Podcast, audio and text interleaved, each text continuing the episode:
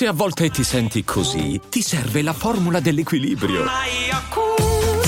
Yakult Balance, 20 miliardi di probiotici LCS più la vitamina D per ossa e muscoli. Hai presente quel momento in cui senza un apparente motivo ti trovi sperduto, angosciato, bisognoso di conforto, di un appoggio, di un appiglio, di una spiegazione. Ecco, se il tuo primo pensiero è cercare conforto sullo schermo del cellulare, facendo questo scrolling in cerca di notizie, post, frasi, citazioni, immagini, ripensaci. La tua angoscia rischia di ingigantirsi a dismisura e vorrei quindi parlare proprio di questo oggi insieme a voi in questo Daily Cogito, come sempre, dopo la sigla. Daily Cogito, il podcast per tutti e per nessuno. Puoi amarlo, puoi odiarlo, ma non puoi ignorarlo.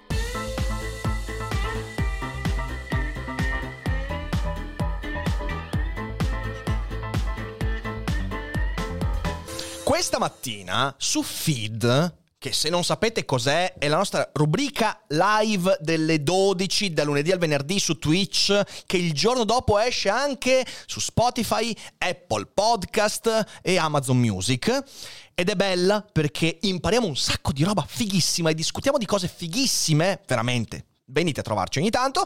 Dicevo, stamattina su Feed ho scoperto il termine doom scrolling, cioè lo scrolling, che non è quello che i maschietti fanno in bagno quando fanno la pipì, ma è lo scrolling sullo schermo del cellulare, eh, doom, quindi apocalisse, lo scrolling dell'apocalisse, che è quella pratica che spesso eh, assecondiamo di guardare notizie su notizie che ci angosciano, ci imbruttiscono. E io qualche anno fa ho parlato di questo, solo che l'ho chiamato in un modo un po' meno tecnico, perché l'ho chiamato tutto merda, cioè l'idea che quando fruisci solo di merda, quindi notizie terribili, angosciose, fake news, spazzatura, alla fine diventi un po' parte di quella merda, ti trasformi in merda. Ecco, da oggi dirò doom scrolling, se no sembro meno filosofo se uso la parola merda, vero? No, no, invece tutto merda va benissimo. La questione è che questo aspetto della nostra vita, questo, questo scrolling, questo, questo, utilizzo compulsivo dello schermo del cellulare che ci apre al mondo del web e non solo, è sempre più vissuto come un momento di conforto utile ad affrontare le angosce della vita, le tristezze, la confusione. E credo che ognuno di noi si possa ritrovare nella descrizione di una persona che in un momento di confusione in cui non vuole stare da sola con se stessa, la prima cosa a cui pensa è prendere il cellulare e buttarsi su su Facebook, Instagram, sul feed delle notizie e via dicendo.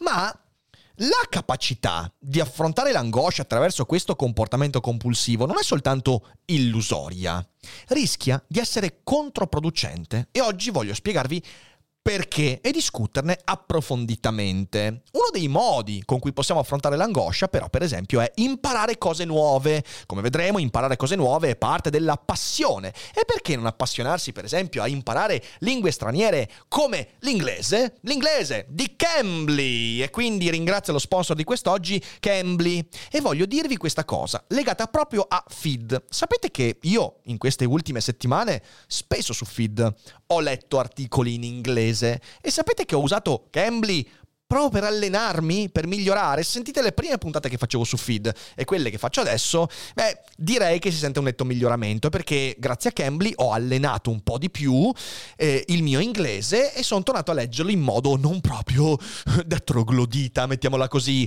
Ecco, Cambly è una fantastica applicazione che ti permette di avere delle video chat one to one con insegnanti di madrelingua inglese provenienti da ogni campo del sapere. Per esempio, hai bisogno di preparare un colloquio di lavoro in inglese, beh, sappi che ci sono dei tecnici, insegnanti tecnici, che ti insegnano l'inglese di cui hai bisogno, del campo specifico. Vuoi parlare di inglese letterario? Troverai la persona con cui discutere di Mary Shelley e Frankenstein e puoi trovare qualsiasi eh, fonte per imparare l'inglese di cui hai bisogno. Insegnanti provenienti da ogni regione geografica anglofona, dal Canada all'Australia, all'inglese british, a quello americano e via dicendo.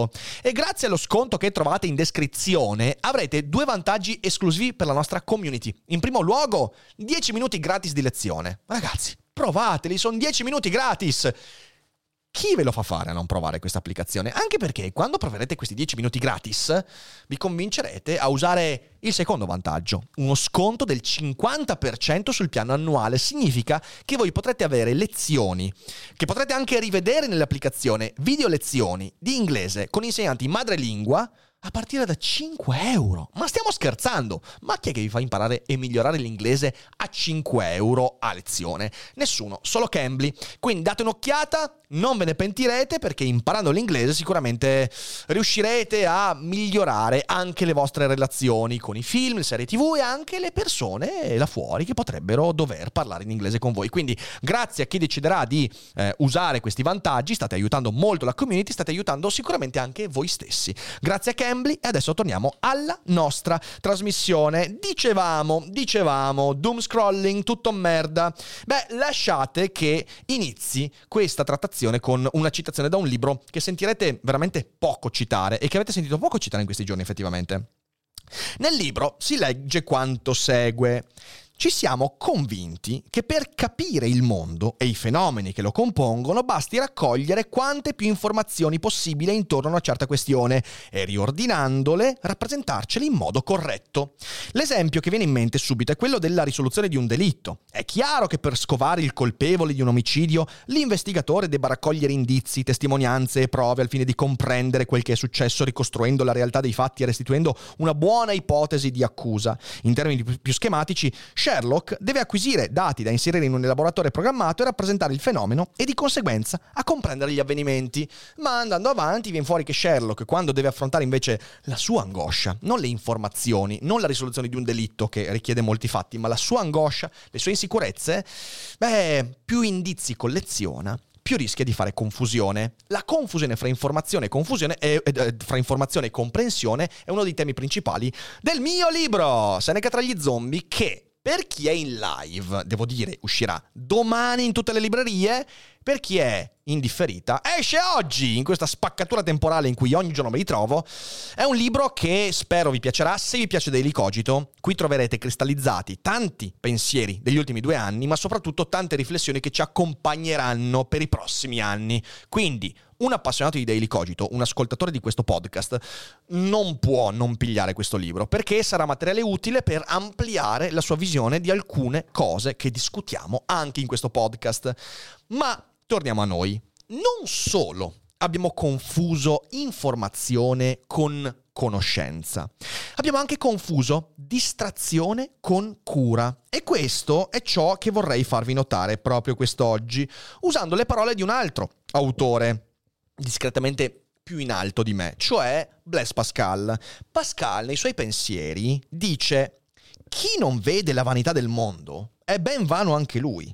Perciò chi non la vede, tranne certi giovani che sono tutti immersi nel chiasso, nella distrazione e nel pensiero dell'avvenire, ma togliete loro la distrazione e li vedrete inaridirsi nella noia.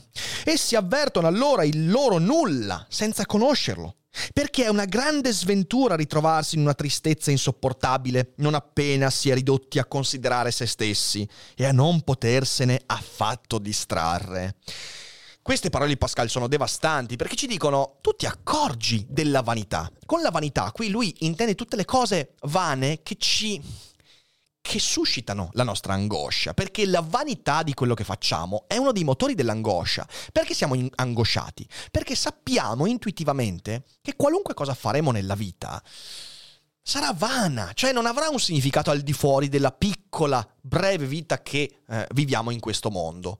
Ecco allora che se non ti accorgi della vanità di queste cose è solo perché ti stai distraendo, come i giovani, che non sopportando la noia, altro momento in cui l'angoscia trova la sua forma, vedremo anche perché, eh, si riempiono di divertissement, distrazioni. Ed è ben misero, dice bellissima questa frase è ben misera, una sventura ritrovarsi in una tristezza insopportabile non appena si è ridotti a conoscere se stessi. Ok? Qui c'è anche la grande ironia di Pascal. E il divertissement, che è questo tentativo di evadere da quell'angoscia, da, da, da, quelle insicurezze, da quelle incertezze che fanno parte intrinsecamente della nostra vita, il divertissement, ben lungi da risolvere la nostra angoscia, ci impedisce di scavarla e di riconoscerne le cause. Perché sono triste quando accade qualcosa? Perché mi intristisce vedere un certo evento del mondo? Perché mi sento confuso quando i miei genitori la mia compagna, la mia famiglia si comporta in un certo modo? Perché sono spaventato, bloccato, angosciato quando qualcosa mi si para di fronte? Nella diversità delle reazioni del mondo, nell'angoscia che diversamente si sviluppa nelle vite di ognuno, ognuno di noi ha delle cause che dovrebbe almeno voler riconoscere. Magari poi non ce la facciamo perché sono molto complesse, però dovrebbe voler riconoscere. E non sarà lo schermo del cellulare a cui andiamo compulsivamente per distrarci da quell'angoscia a darci la risposta. Partiamo da un presupposto. Perché ci angosciamo? Eh, la filosofia ha parlato spesso di angoscia. Ora, lo so che magari voi vi connettete su Twitch e volete sentire parlare di Batman, supereroi e cose che in realtà pure Batman ci mette l'angoscia, però insomma, volete sentire cose che vi distraggono e invece venite qua e sentite parlare di angoscia. La domanda è perché noi ci angosciamo? Perché la condizione umana, se seguiamo Kierkegaard, Schopenhauer, Nietzsche, lo stesso Pascal, è una condizione angosciosa. Se ci pensiamo bene, quando vediamo le vite altrui, soprattutto quelle spalmate sui social network, sperimentiamo quello che viene chiamato il bias di confronto. Il bias di confronto è vedere la vita altrui e sentirsi inferiori. Guarda, loro sono felici, sono realizzati, io invece sono una merda, anche se poi su Instagram io stesso pubblico cose che mi mostrano come realizzato, felice e invincibile. È perché quando vediamo la vita degli altri spalmata sui social network, in televisione, nelle serie tv, dimentichiamo la disparità fra interiorità ed esteriorità. Cioè ci dimentichiamo che esattamente come accade con me, anche nella loro vita c'è un'interiorità in cui l'insicurezza, l'angoscia e forse anche la colpa e anche la depravazione dominano.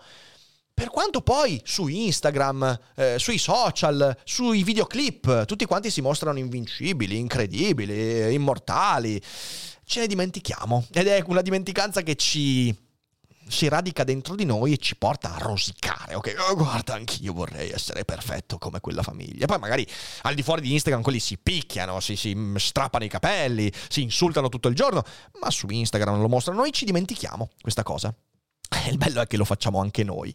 Ecco, eh, questo porta molto spesso a eh, produrre la sensazione di essere angosciati o tristi eh, in quanto anormali, in quanto patologici. E eh beh, se vedo la perfezione intorno a me, quando mi sento imperfetto, limitato, angosciato, è perché c'è qualcosa che non va in me.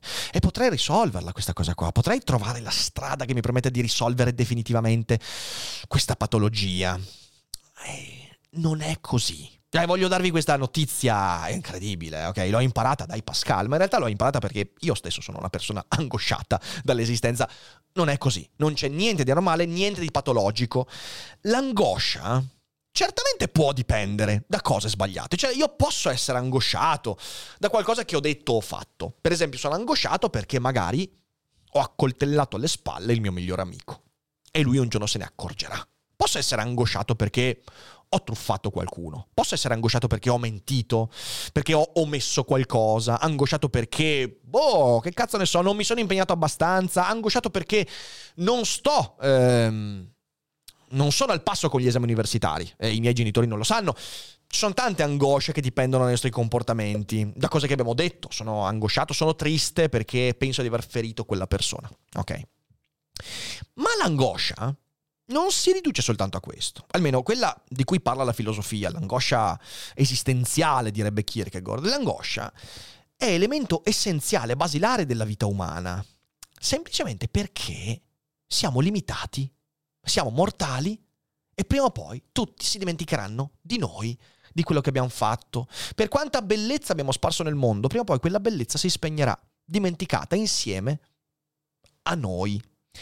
E questa cosa qua ci angoscia. Questa è la vanità di cui parla il buon Pascal, il quale scrive un altro bellissimo aforisma, quando dice, tanto per dire cos'è l'angoscia di cui parliamo.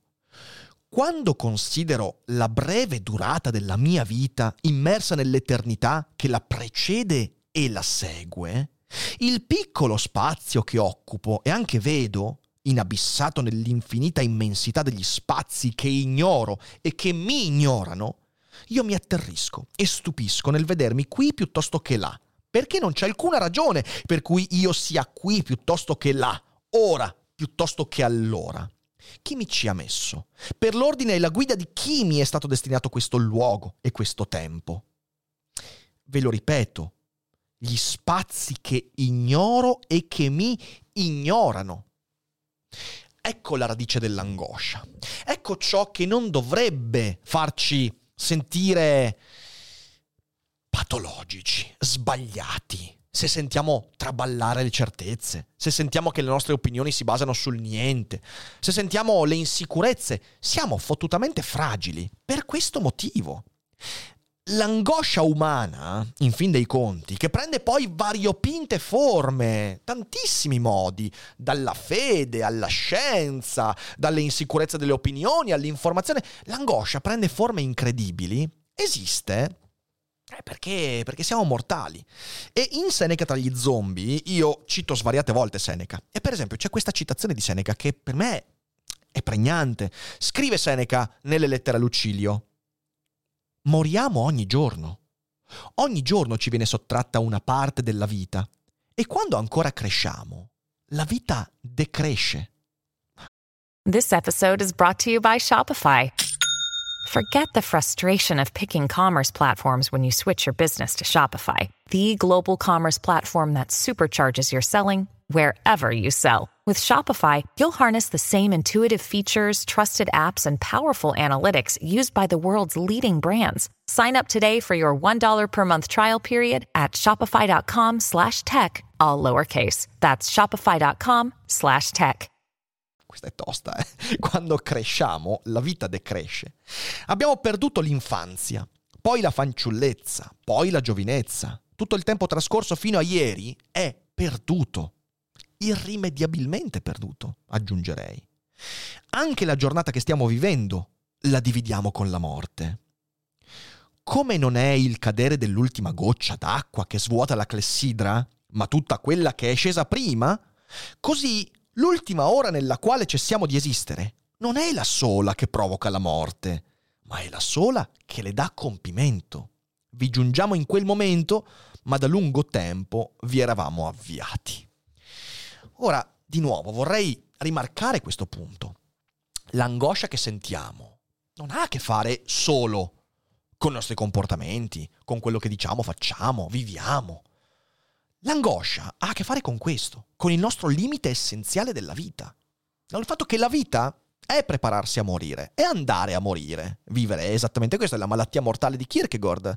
Ed è probabile che poi noi i comportamenti peggiori della nostra vita, il pugnalare alle spalle qualcuno, la maldicenza, il tradire, il truffare, in realtà è anche probabile, lo metto lì come pensiero, che sia anche una reazione a queste insicurezze, ok? Molto spesso noi facciamo il male un po' per quell'autolesionismo che ci esenta dall'affrontare quell'angoscia reale della morte. Cioè è come se ci producessimo in micro angosce molto concrete, parte per es- esentarci dall'angoscia, quella vera, quella, quella concreta, quella totalizzante.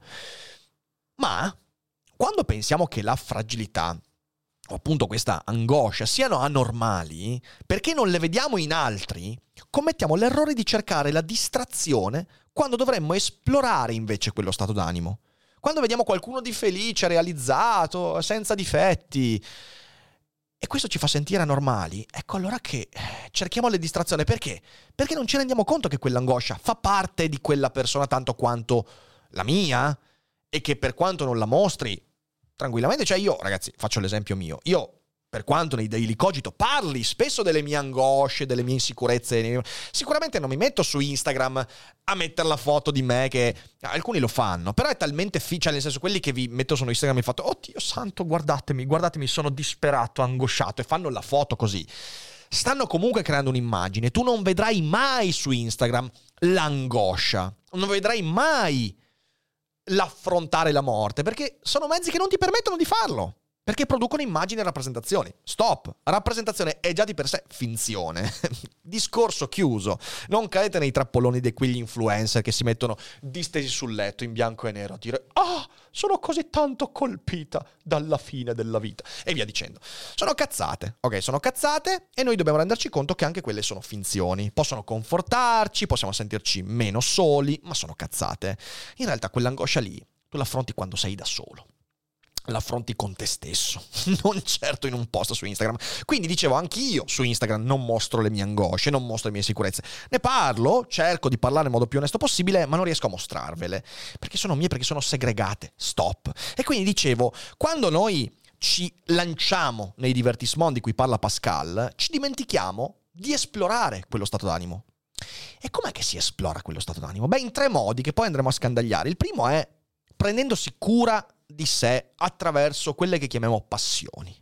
In secondo luogo, trovando miei simili con cui condividere quello che sono veramente. E quei miei simili non li trovo su uno schermo, li trovo a tu per tu, nel contatto. E in terzo luogo, allontanandomi, eh, ah, scusatemi, allenandomi al silenzio e alla riflessione. Ogni tanto sugli script ho una scrittura talmente di merda che leggo allontanandomi invece che allenandomi. Quindi questo allenamento al silenzio e alla riflessione. Però prima di arrivare a scandagliare queste cose qua, mh, mm, cerchiamo di venire al, al nocciolo della questione, il cellulare, ok? Perché questa puntata si intitola che il cellulare non ti aiuterà ad affrontare le tue angosce. Perché il cellulare, che attenzione, è un mezzo utilissimo. A parte che io ci lavoro, per me questo è, è un ufficio. Okay? È un ufficio questo per me, quindi eh, è tanto importante quanto i Cogito Studios per il mio lavoro. Eh, quindi è un mezzo utilissimo a cui bisognerebbe dare il ruolo giusto nella vita, come tutta la tecnologia, tutta quanta il computer, i mezzi tecnologici, la TV, internet e via dicendo, porta con sé anche insieme a questa utilità una enorme facilità di utilizzo e l'illusione della completezza. Cosa voglio dire? Beh, con la facilità è molto intuitivo. Il muro che mi separa fra il non uso e l'uso di questo strumento è quasi zero. È ciò che chiamiamo la user friendly experience, cioè un'esperienza d'uso che porta a eh, far crollare qualsiasi difficoltà, qualsiasi sforzo che mi porti dal non uso, cellulare lì, all'uso. Mi basta fare tac e lo sto già usando, ok? Oltre a questo, l'accesso a questa tecnologia è talmente facilitato che io posso usarla in modo invasivo senza dover sviluppare delle competenze specifiche. Quindi questa è la facilità di utilizzo. E poi c'è la completezza, che è illusoria però, cioè l'accesso virtualmente universale a tutto mi illude di poter capire tutto. E l'illusione di poter capire tutto mi fa dimenticare i miei limiti, quei limiti che sono parte integrante della mia angoscia. Questo peraltro, se volete un po' un approfondimento, ascoltatevi il feed uscito proprio questa mattina, quindi il feed che su Spotify potete trovare giovedì 7 in uscita alle 12. La mancanza illusoria di limiti, di cui abbiamo parlato anche nella puntata dedicata al videogioco, eh, gioca un ruolo essenziale nel trionfo di questo mezzo come illusoria cura dall'angoscia. Perché? Ah, perché, come dicevo, in, in primo luogo la mia angoscia dipende in buona parte dal fatto che io sono limitato. Cioè sono angosciato, parlavamo della morte. Che cos'è la morte se non il limite definitivo di tutto, ok? La morte è il limite essenziale che mi ricorda tutti gli altri limiti. Quando penso al fatto che morirò, penso anche al fatto che non potrò spiegarmi come volevo, al fatto che non finirò quello che voglio fare, al fatto che eh, dovrò dormire, al fatto che le mie relazioni potrebbero rompersi, a tutto quanto, tutto, alla mia insufficienza. La morte mi ricorda la mia insufficienza, la mia incompletezza. Ecco, l'accesso universale all'informazione mi fa dimenticare spesso questo. E l'accesso tecnologico, che è anche in parte un'estensione del mio io, noi viviamo l'accesso al web, i nostri avatar, i nostri personaggi virtuali, i nostri nickname sono estensioni del nostro io, e beh, mi fornisce un contatto con un'illimitatezza. Ok? Anche questo è importante ed è un'esperienza che rasenta quasi l'esperienza religiosa se ci pensate, è lo stesso tipo di conforto. Io entro nell'illimitato, l'illimitato mi esenta dalla consapevolezza del mio limite. Non vorrei adesso spingermi troppo in là, però è interessante, un giorno ci faremo una bella, una bella cogitata sopra, è interessante il fatto che l'illimitatezza di internet viene vissuta come l'illimitatezza di una vita eterna, ok? Cioè l'atteggiamento che noi abbiamo nei confronti di internet spesso è di questo tipo. Noi ci affidiamo all'illimitatezza di internet, un po' come un tempo ci affidavamo all'illimitatezza della vita eterna. Al posto della preghiera abbiamo il post su Facebook, però è una cosa molto simile. E l'esempio perfetto è quello dell'informazione, ok? Ti sembra di poter capire e di poter completare il tuo atto di ricerca e comprensione intorno a cose molto complesse come la pandemia, la guerra, mm, la, storia della, della, prima, della prima crociata, che cazzo ne so, ok? Qualsiasi cosa ti sembra, perché entri in contatto con un illimitato e quindi nell'illimitato, eh beh, potenzialmente hai la comprensione totale dell'evento. Il problema è che poi, quando ti illudi di questo, ti accorgi che ci sarà sempre qualcosa di più perché tu non riesci più a mettere il limite. Ogni volta che cominci a fare una ricerca, finirai per cercare ancora, perché virtualmente potrebbe non finire mai la descrizione dei fatti e poi il florileggio delle opinioni intorno a, quel, a quei fatti particolari. E questo si basa su un'illusione di controllo. Io mi informo su internet in quell'illimitatezza, nel tentativo di completare la conoscenza intorno a un problema, una questione, in questo modo mi illudo di poter controllare quella questione. Se noi ci informiamo sulla guerra, in parte perché la guerra ci ricorda la nostra mancanza di controllo sul mondo, informarmi e totalizzare le informazioni su quell'aspetto significa in qualche modo illudermi di poter controllare quell'aspetto. C'è questo, questa spinta in ogni cosa che facciamo ovviamente. Ecco, per assurdo, a causa di questa illusione, lo scrolling, che sia doom scrolling, friend scrolling, entertainment scrolling, che cazzo ne so come si chiamano, non risolverà mai la tua angoscia. Ma, nella migliore delle ipotesi, la rimanderà moltiplicata. Perché quando poi tu ti dimenticherai di quell'angoscia, perché stai facendo tua, il tuo atto informativo, eh, poi quell'angoscia ritornerà fra 20 minuti, 30 minuti, 2 ore, però sarà moltiplicata perché si aggiunge anche un senso di colpa per aver perso del tempo facendo cose che magari non volevi fare. E ehm, questo informarsi non è conoscere. Cioè, tu non hai risolto nulla facendo questo, ma comunque hai meno tempo, per quello che diceva Seneca. Cioè, tu hai ridotto il tuo tempo in questa vita. E anche quella mezz'ora è mezz'ora in meno durante la tua vita, ok? E tu, informandoti in quel modo, non, non, hai, non hai conosciuto nulla, se con conoscenza intendiamo la comprensione dei fenomeni del mondo questa informazione diventa pura distrazione, diventa il divertissement pascaliano. E noi cerchiamo nel cellulare la cura, la cura da quell'angoscia che però è intrinsecamente impossibile da trovare qui. E attenzione, qui prima di passare alla parse construence di questo video, perché per ora abbiamo fatto a pezzettini qualche convinzione, eh, vorrei dire che io sono un grande utilizzatore di questi mezzi, anzi ci lavoro, quindi non prendete mai queste mie idee come un il cellulare fa male al cervello, alla salute, alla giovinezza, no, niente di tutto questo. Sono mezzi e possono essere utilizzati bene. Io credo di farne un utilizzo proficuo. Conosco tante persone intorno a me che lo utilizzano di merda o nei contesti sbagliati oppure eccedendo o proprio come dico io, cioè cercando di chiudere ogni spazio di riflessione. Però non sto dicendo che questo sia una roba che va buttata, anzi, usiamolo, però usiamolo bene. Non diamogli un ruolo che non può rivestire, cioè prendersi cura delle nostre angosce. Non può farlo, non lo può fare il computer, non lo potrà fare neanche un'intelligenza artificiale, perché gli unici che possono prendersi cura delle proprie angosce siamo noi stessi. Quindi, dicevamo, quei tre modi, ok, cosa, vuol, cosa, cosa, cosa si fa Secondo me, ovviamente, eh, cioè nel senso, queste sono le cose che ho appreso da questi individui come Pascal, Seneca e che poi ho cercato di sperimentare nella mia vita. Quindi prendetele sempre come delle riflessioni che possono esservi utili e prendete quello che secondo voi può essere adatto alla vostra esperienza. Non prendete mai le cose che dico come eh, verità assolute, sono, sono analisi, spero meglio argomentate possibile. Il primo aspetto, bisogna prendersi cura di sé. Ma cosa vuol dire prendersi cura di sé? Per me significa trovare cura nella propria passione. Ne ho parlato nell'ultima newsletter, ne approfitto. Ricordatevi che in descrizione c'è la newsletter che esce ogni domenica. Nella newsletter trovate riflessioni ogni settimana diverse, consigli di lettura, quattro libri consigliati a settimana, le letture che sto facendo e quelle che ho appena finito, e poi consigli di video da vedere, serie da leggere, sì, serie da leggere, che bello che sono, eh, serie da, da, guardare e poi anche articoli, insomma c'è un sacco di roba, iscrivetevi, è gratis e ne vale la pena. Dicevamo, c'è un caso in cui il divertissement funziona. Ed è quando non è distrazione, ma passione. Io ricevo molto spesso la domanda, Rick, ma come trovo la mia passione? Questa domanda mi viene fatta perché credo di essere una persona che trasmette passione, cioè nel senso se c'è una roba che questa mia esuberanza, bene o male, viene tradotta molto spesso in voi che c'è passione in quello che faccio ed è vero, io sono molto appassionato in quello che faccio. Diciamo che cerco di trasformare ogni cosa che faccio in una passione.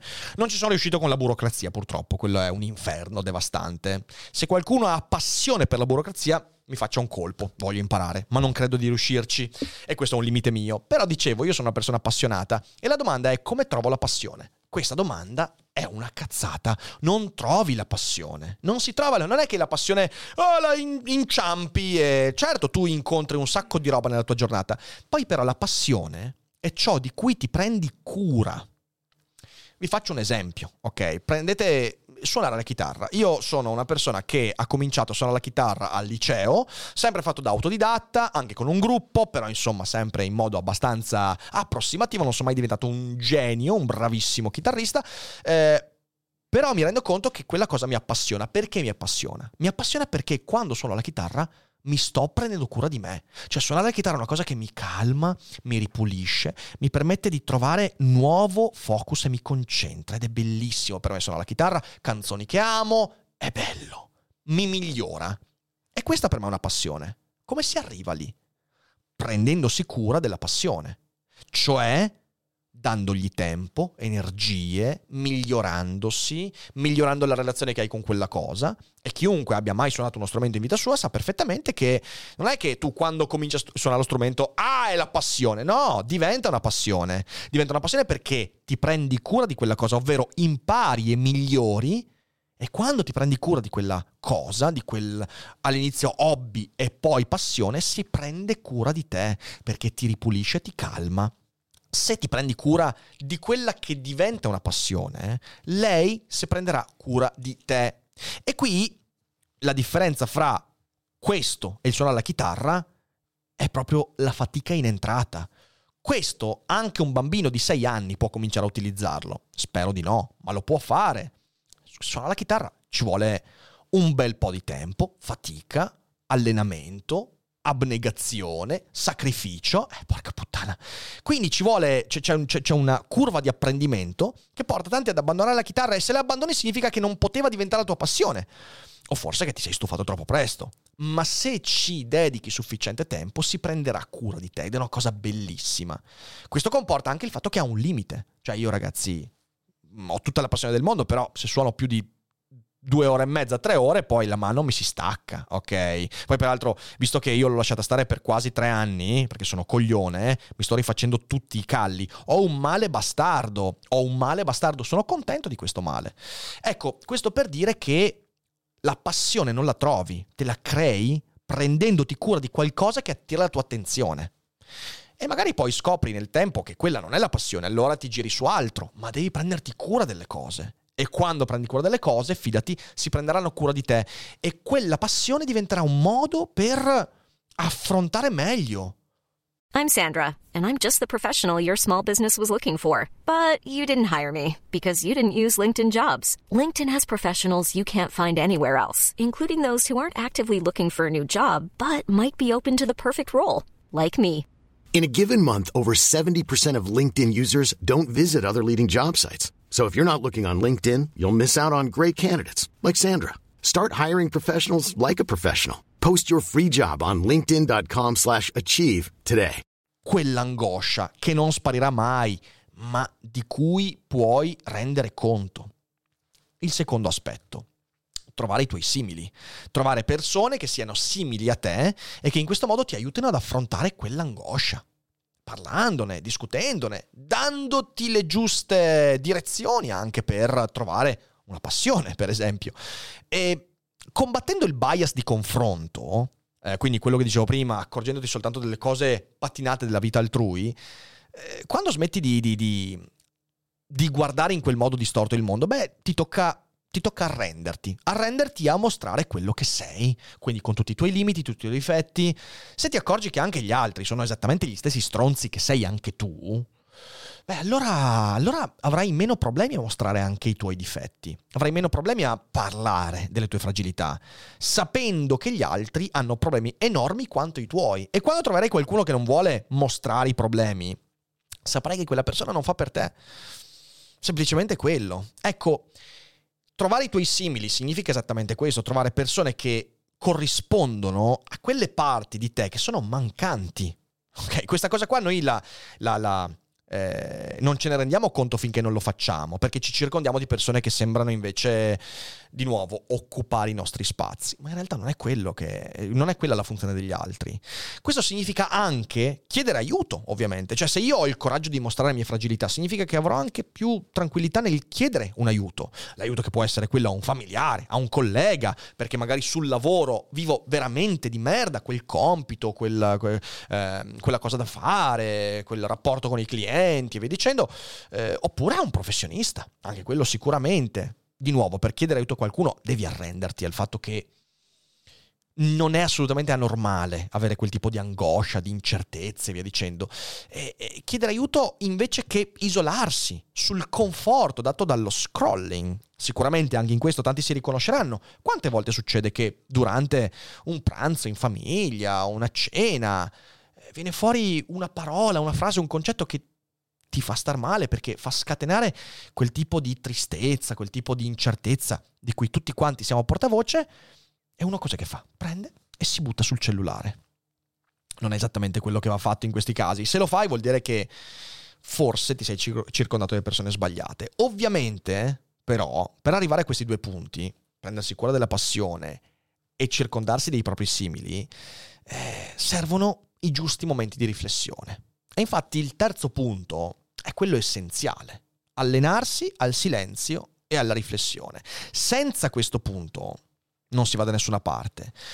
Una persona che non sopporta di stare da sola si detesta.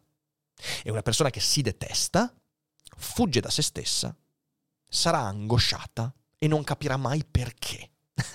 e se volete ritagliarvi un inferno della vita, è esattamente questo assecondare il fatto che non so stare da solo con me stesso. Oh, ragazzi, vi parla uno che fino a qualche anno fa tutti i momenti di solitudine cercava di metterli da parte, facendo cose, riempendosi di impegni, eh, riempendosi l'agenda. Ogni volta in cui c'era qualcosa, c'era, c'era, un momento di solitudine, prendevo e chiamavo quell'amico, quella persona, e dicevo, oh, ascolta, dai, trovaci per una birra, ed erano cazzate su cazzate. Quindi so quello di cui parlo e so quanto questo atteggiamento ti porta a deragliare in modo incredibile. Questo è proprio il modo per far fallire la propria esistenza. Non avere spazio per affrontare il fatto che tu convivi con te stesso 24 ore al giorno. Se ogni momento di possibile dialogo interiore noi lo riempiamo di cose da fare, da vedere, di scrolling, di informazione eh, compulsiva, di post, di social, siamo come quelle coppie che non si parlano mai per tutto il giorno e vivono segregate in modo forzato. Quanto fa tristezza vedere una coppia che non si parla mai, che non ha intimità, che non riesce ad andare d'accordo e però per qualche motivo, per paura, per, per scomodità, per convenienza, decide comunque di stare lì, ok? E si detesta questa coppia si detesta, però stanno insieme. È una roba che ci mette angoscia, peraltro. A differenza di una coppia, tu non puoi divorziare da te stesso. Ecco, questa è la notizia delle notizie. C'è, un, c'è una bellissima serie che parla del divorzio da sé, che è Severance, di cui parlerò, c'è l'ultima puntata venerdì, quindi settimana prossima sicuro puntata su una serie straordinaria, veramente straordinaria, però sappi che normalmente tu non puoi divorziare da te stesso. E quindi se decidi di, de- di, detestarti, di non andare d'accordo con te stesso, di non accettarti, di non arrenderti alla tua angoscia, ai tuoi limiti, beh, la tua vita sarà un discreto, un discreto disastro, io te lo dico. E conviene, mh, mm, conviene prendersi cura di sé.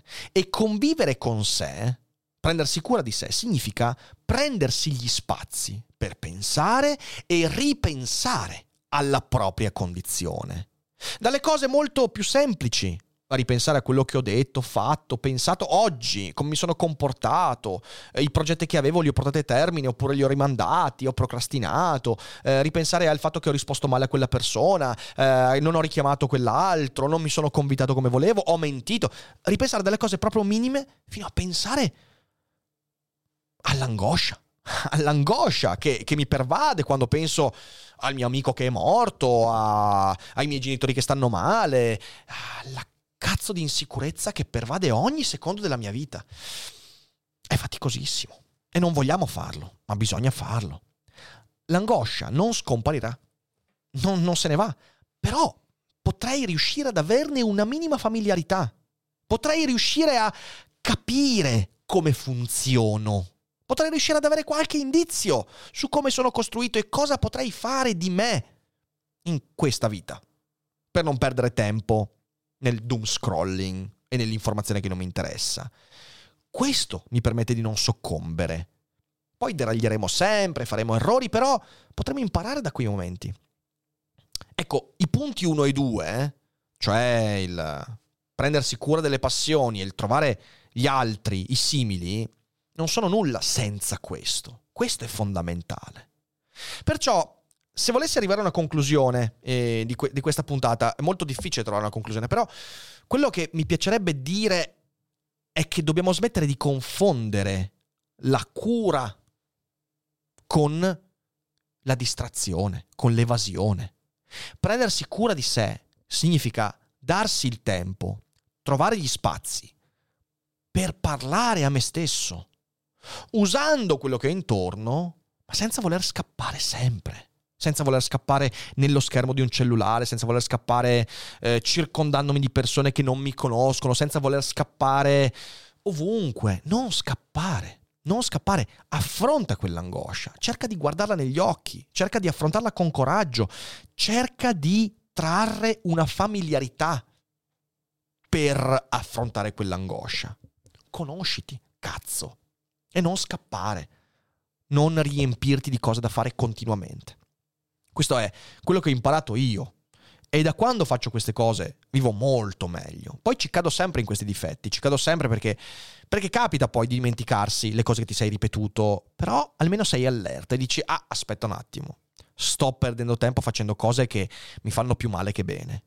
E in mezzo a questo trovare il giusto ruolo per mezzi come questi, che magari fanno ascoltare Daily Cogito, però poi magari anche leggere testi come questi o come quelli di Pascal, che potrebbero essere utili per avere maggiori indizi intorno a queste questioni.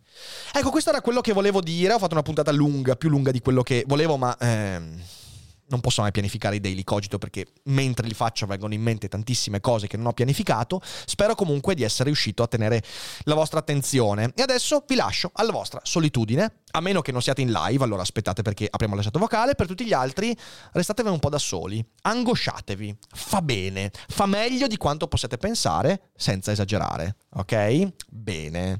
Vi ringrazio tanto per il supporto di questi giorni, per gli abbonamenti, per i Patreon, per tutto quanto. Grazie mille veramente. Il progetto sta andando alla grande. Continueremo a crescere sempre meglio. Anche grazie a chi comprerà il libro. E non dimenticate che non è tutto noia ciò che pensa.